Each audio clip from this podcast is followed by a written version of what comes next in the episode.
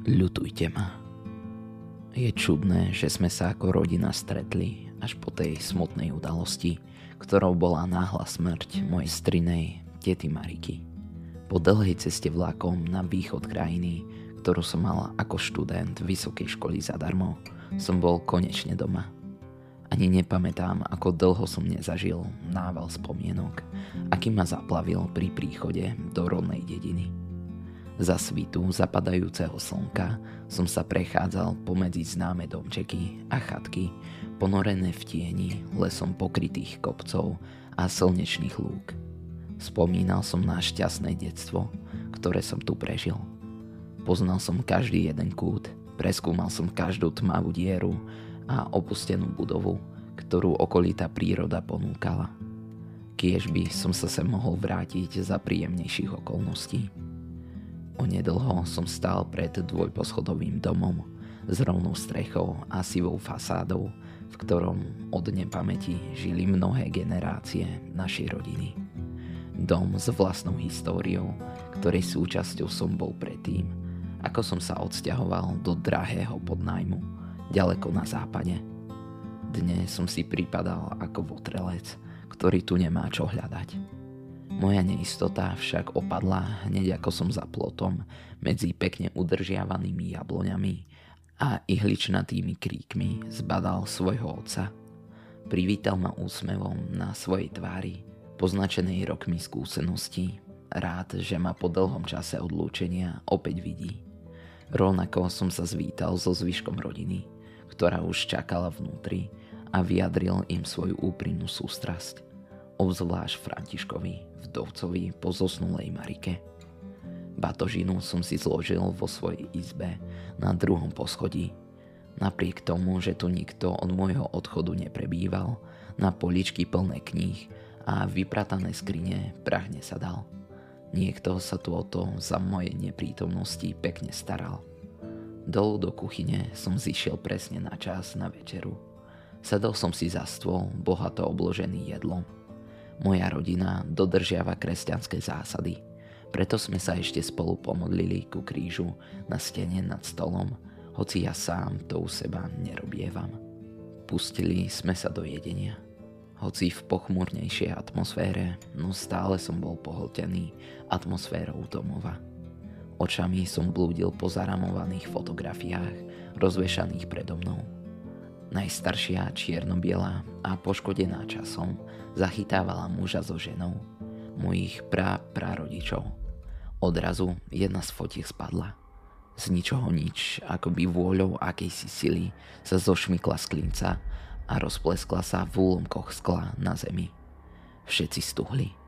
Otec, ktorý bol najbližšie, sa pre padnutý obrázok zohol, len aby mu vypadol z rúk hneď, ako otočil rám k sebe. Z fotografie sa na nás usmievala teta Marika. Nikdy som neveril všelijakým poverám, preto som z kuchyne odišiel o niečo skôr, sprevádzaný bedákaním mojej starej mamy. Musel som však uznať, že táto náhoda bola na najvyš čudná. Do postele som zaľahol nezvyčajne skoro, no napriek tomu sa mi zaspávalo ťažko. Neustále som sa prehadzoval – Prebudil som sa uprostred hlbokej noci na bukot vychádzajúci z horného poschodia. V izbe nado mnou čosi buchlo a tiež sa mi zdalo, že počujem tiché kroky a útržky rozhovoru. Všetko skončilo mocným zabuchnutím dverí. Ráno som si na nič z toho nepamätal. Vstal som prískoro a tak som sa rozhodol na prechádzku v záplave hrejivého vychádzajúceho slnka. Moje túlavé nohy ma zaviedli do nedalekého lesa, na ktorý som mal veľa príjemných spomienok. Svoju prechádzku som zakončil pri starej škôlke, ktorá bola opustená už od nepamäti. Často som sa sem za mladá chodieval hrávať s kamarátmi. Dnes tu bolo až nepríjemne ticho. Kedysi sa tu za spevu vtákov dala zazrieť nejaká zatúlaná srnka, no dnes to tak nebolo. Bral som sa na odchod späť, keď ma vyrušilo zapraskanie konárov niekde za rohom. Zvedavo som vykúkol v nádeji, že predsa len uvidím nejaké zviera. No to, čo som uvidel, mnou neupísateľne otriaslo. Zbadal som staršiu ženu v bielých šatách, nezmyselne sa knísajúcu sa zo strany na stranu. Jej pohyby boli neprirodzené, ani trochu nepripomínali ľudské. Ľutujte ma, opakovala si popodnus. Nepríjemná žena ma vydesila. Znova som sa schoval a uvažoval, čo spravím keď v tom tentokrát môj neuvážený krok spôsobil zapraskanie. Nechcel som pani vystrašiť a tak som vyšiel z rohu. Halo, ste v poriadku? Zvolal som no do prázdna. Na mieste, kde predtým stála, nebol nikto. Nervózne som sa obzeral po okolí. Nikde ani nohy. Len sa mi niečo zdalo. Povedal som si sám pre seba a vydal sa na cestu domov. Nemohol som sa však zbaviť pocitu, že ma niekto sleduje. Späť na ulicu som takmer bežal.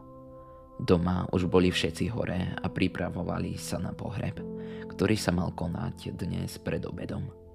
Takisto som sa obliekol do čierneho. Kto narobil včera v noci taký hluk? Zisťoval otec. Na minulú noc som si spomenul až teraz. Spánku mi to úplne vyfúčalo z hlavy. To ona, odpovedala stará mama. Marika, dodala, keď sa stretla s našimi nechápavými pohľadmi. Uškrnul som sa. Neposmievaj sa mi, mladý muž. Na vlastné oči som ju včera videla. Bola vo svojej starej izbe, v bielých šatách, ako v deň, keď sa pobrala na druhý svet. Zamrazilo ma. Ani jediným kúskom som nechcel veriť tomu, čo hovorí. No to, čo som ráno videl, Muselo to mať nejaké logické vysvetlenie. Nikomu som o tom nepovedal. Nechcel som byť za blázna. Už som si niečo odžila a také veci sa dejú. Mŕtvi sa občas vracajú na miesta, ku ktorým sú pripútaní. Zostáva nám len dúfať, že jej duša nájde pokoj a odíde na väčší odpočinok. Dodala. Na pohrebe sa zišla celá dedina. Kňaz preniesol prejav a následne bola do vykopaného hrobu umiestnená rakva. Po celý čas som sa nevedel zbaviť nepríjemného pocitu z rána. Chcel som odtiaľ odísť čo najskôr, no musel som počkať, kým nám všetci vyjadria úprimnú sústrasť. Viacerí sa pri mne zastavili a povedali, že ma radi znova vidia. Cestou späť mi robil spoločnosť smutný František – Najviac zo všetkého milovala svoju rodinu. Urobila by pre nás hocičo. Hlesol. Prikývol som, slova z mojej strany neboli potrebné. Mohol by si dnes pred večerom zajsť ku mne. Chcem zaspomínať na staré časy. S nikým nemám toľko zážitkov ako s tebou.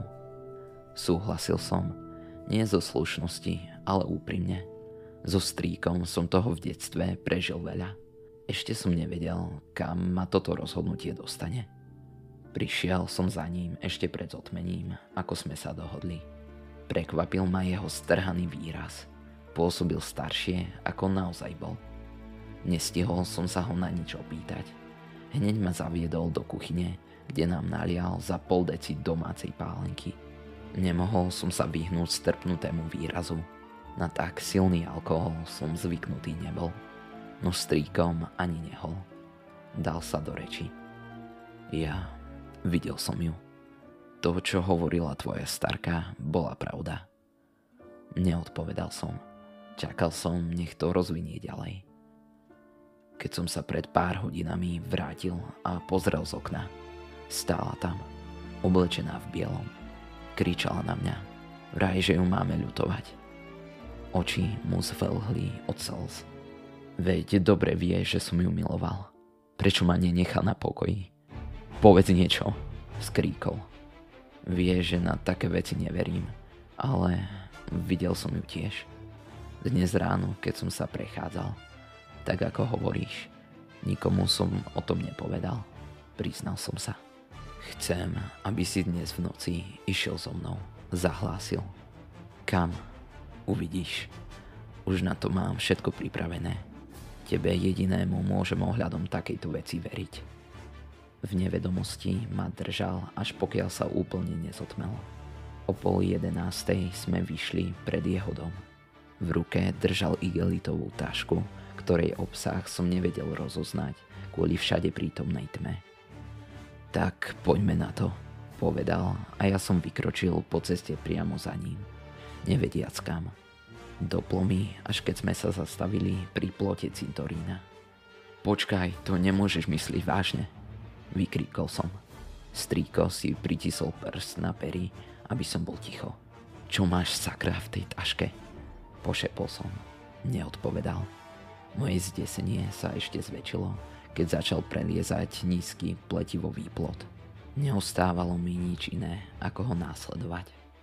Naokolo nebolo vidno ani na krok a jediná baterka bola v jeho rukách. Pristúpil k bezpečnostnej kamere, umiestnenej na strome vedľa vstupnej brány. Nainštalovali ju sem kvôli mladým vandalom, ktorí tu po sebe zanechávali pentagramy a podobné znepokojivé symboly. Strýko z kamery odpojil zo pár káblov, čím ju znefunkčnil. Dobre som vedel, kam pôjde teraz. Hlina okolo náhrobného kameňa bola stále čerstvá Podal mi baterku. Strhlo ma, keď predo mnou konečne odhalil, čo skrýval v taške.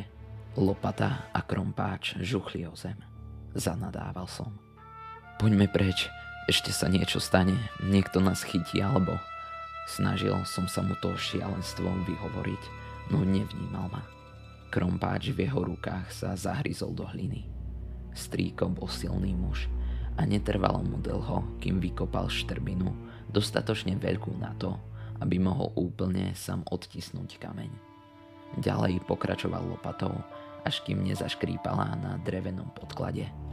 Prišlo mi zle zo situácie, ktorej svetkom som bol. Naplo ma a musel som odvrátiť zrak, keď otvorená rakva odhalila stuhnuté telo. Z plných síl som sa snažil nerozplakať, keď ma strýko poklepal po pleci a ja som opäť precitol. Všimol som si, že telo na dne hrobu je obrátené a v hlave má zabitý drevený klin. Sakra, vydrž ešte chvíľu, už nám nič neurobí, povedal a priateľsky ma objal. Niekoľko minút zahrabáva Valdieru a žulový kváder vrátil na svoje miesto. Môžeme ísť. Ešte sa mocoval s rozloženou kamerou. Baterkou som blúdil tam a sem, bol som s nervami v koncoch a dlhšie by som na tom strašnom mieste nevydržal. Keď konečne zliezol zo stromu, neskutočne som si vydýchol. Až keď sme znovu preliezali plot, uvedomil som si, že mi už nejaký čas píska v ušiach. Frekvencia stúpala, keď sme vyšli na prašnú cestu za rovno s cintorínom. Nakoniec mi úplne zaľahlo v ušiach. Strýkom mi niečo hovoril, no ja som cez pískot nepočul nič. V tom sa za okamih ozval známy ženský výkrik, plný bolesti a utrpenia. Súčasne sme sa otočili. To, čo som uvidel, vystúpiť z temnoty. Nikdy na to nezabudnem. Ľutujte ma! kričal prízrak v bielých šatách. Slovami neviem opísať tú diabolskú tvár, ktorá nás prepaľovala prázdnymi, mŕtvými očami v žiare baterky. Urobil som pár krokov smerom preč, no strýko ako by zamrzol. Kričal som z plných pľúc, no ani ja sám som sa nepočul. Nemohol som sa viac prizerať. Vzal som nohy na plecia a neobzeral sa. Ako som utekal, zazrel som čosi tmavé na hranici môjho pohľadu a pocitil letmý, slisky dotyk ruky na pleci. Nechcem si ani predstavovať, čo to mohlo byť. Dodnes netuším, ako som sa dostal domov. Nezrozumiteľne som bľabotal. Nevedel som zo seba vydať ani jedno jasné slovo. Neodpovedal som na otázky, kde je strýko a čo sa stalo. Ráno som okamžite nastúpil na prvý vlak na západ. Po príchode som sa v telefonáte od otca dozvedel, že strýko bez stopy zmizol. Nikdy sa nenašiel. Jedno viem. Do rovnej dediny sa už nikdy nevrátim. Bojím sa, že by som sa znova stretol s prízrakom v bielom. Tentokrát naposledy. Dodnes sa v noci prebudzam na strašné pískanie v ušiach a výkrik. Ľutujte ma!